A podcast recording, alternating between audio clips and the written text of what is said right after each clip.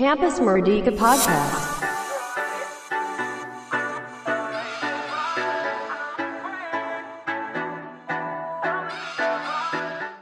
Ini product market fit. Sekali lagi ini udah di-share sama Mas Gufron sebenarnya kemarin dari Promos ya. Intinya product market fit adalah state atau status di mana produk kita tuh sudah diterima oleh market to some extent. Jadi memang market atau orang tuh senang banget sama produk kita dan mereka pakai produk kita. Nah, produk ini bisa jadi MVP tadi ya, yang masih banyak manualnya, it's okay, tapi dia pakai gitu, benar-benar pakai.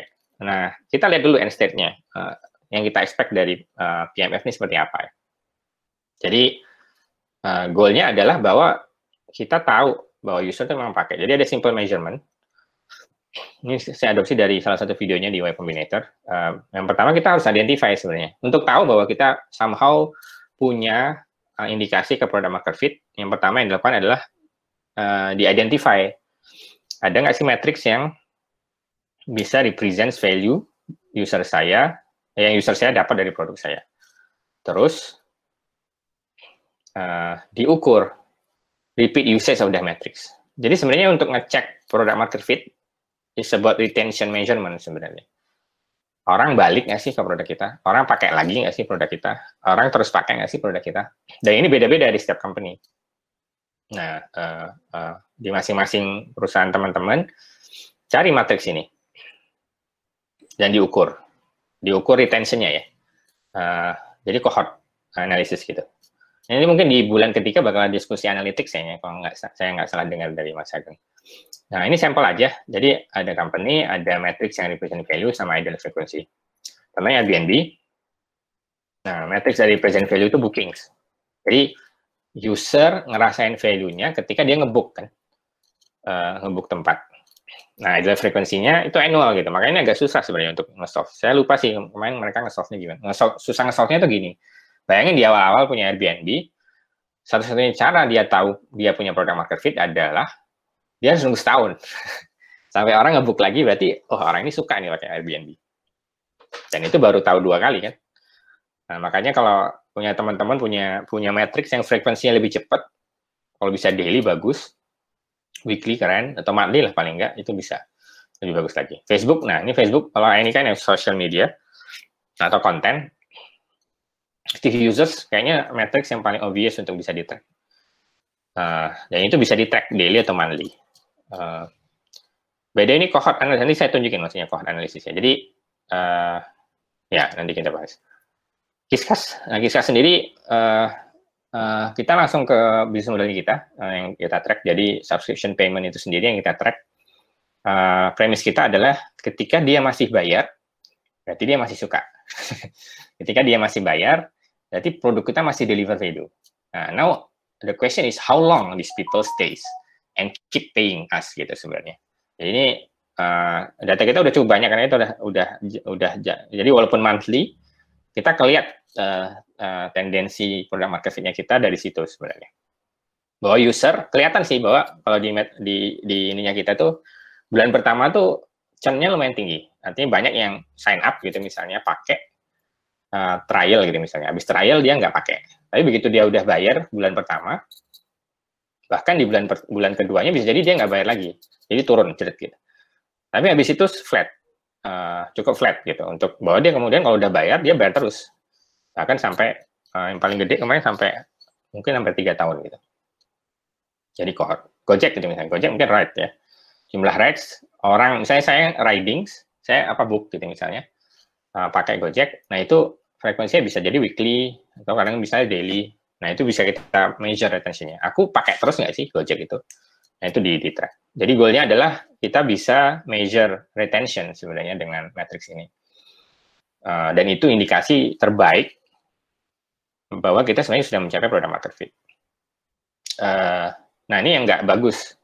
Artinya, ini cohort ya, artinya orang yang sama atau grup yang sama, misalnya 19 orang yang ada di classroom ini, semua pakai Gojek, atau semua pakai Kiskas gitu sebenarnya. Nggak aja monthly ya. Di week pertama masih bayar gitu. Tapi di week kedua udah mulai churn. Satu orang, nggak cocok nih, aku nggak pakai lagi. Di week ketiga, udah tinggal 12 gitu misalnya. Yang lainnya udah. Nah, ideally ini nggak, turunnya itu nggak habis gitu. Tapi ini habis, sampai nol gitu. Artinya benar-benar eventually orang, nggak terlalu berguna, aku uninstall. Oh, nggak terlalu cocoknya, aku nggak datang lagi ya. Oh, ini aku nggak bayar lagi lah di bulan kesekian gitu. Dan semuanya seperti itu. Artinya kalau semuanya seperti itu, orang nggak suka sama produknya, orang nggak pakai gitu. Nah, kebalikannya gini, yang hijau ya, yang hijau muda. Churn is expected, mereka bakal turun gitu. Nggak semuanya cocok ya, dari misalnya ada 100 orang yang sign up, mungkin nggak semuanya pakai gitu. Nggak semuanya bertahan. Tapi eventually, ada some level of users yang pakai terus gitu. Nah, ini yang pengen kita cari. Jadi, idealnya grafnya itu flat. Dan showing some sort of, ya udah, dia stay aja kayak gitu. Nah, ini cohort ya, jadi ini misalnya ngelihat cohort pertama di minggu pertama bulan ini. Nanti di minggu kedua ada lagi cohortnya sendiri. Dan harusnya nanti di average, nanti kelihatan bahwa itu semuanya flat. In that case, berarti kita punya product market fit.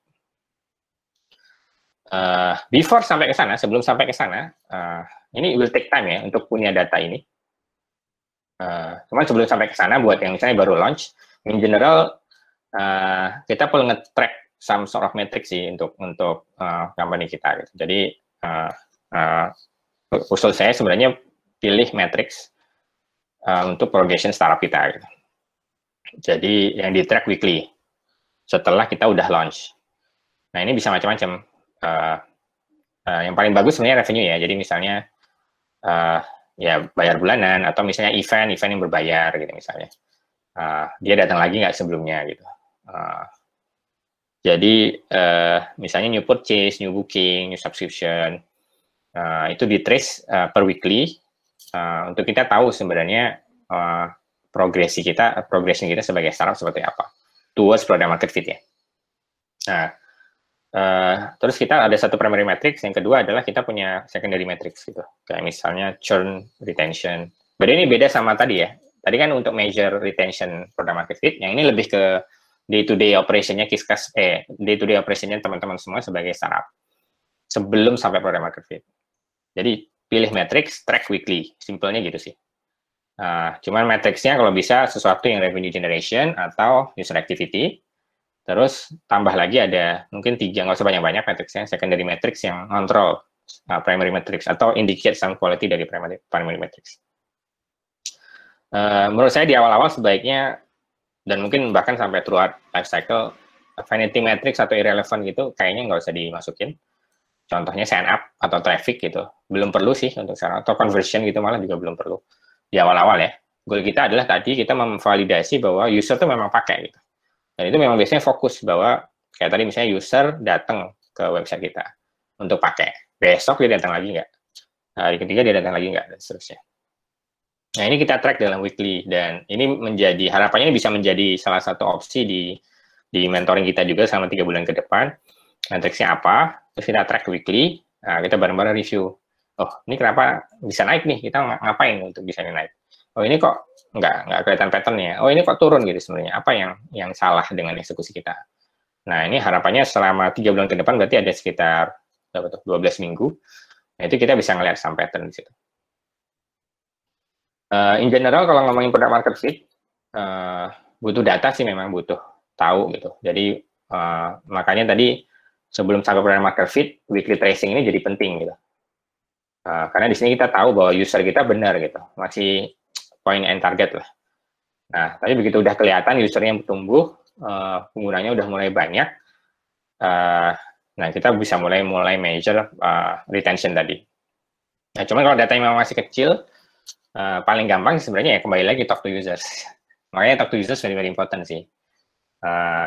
Kelihatan dari data kita misalnya cuma ada 10 user dan 8 tetap pakai terus gitu misalnya kita ini saya lagi pakai produk menarik untuk ini si jualan sampah, mau di rumah jualan sampah itu kayaknya masih MVP banget. Jadi intinya dia nyediain WhatsApp number yang orang bisa dia ngeliatin landing page, di situ ngasih tahu value-nya apa gitu, apa yang dia lakukan dengan sampahnya, terus ada kontak personnya, orang tinggal kontak set booking di WhatsApp gitu.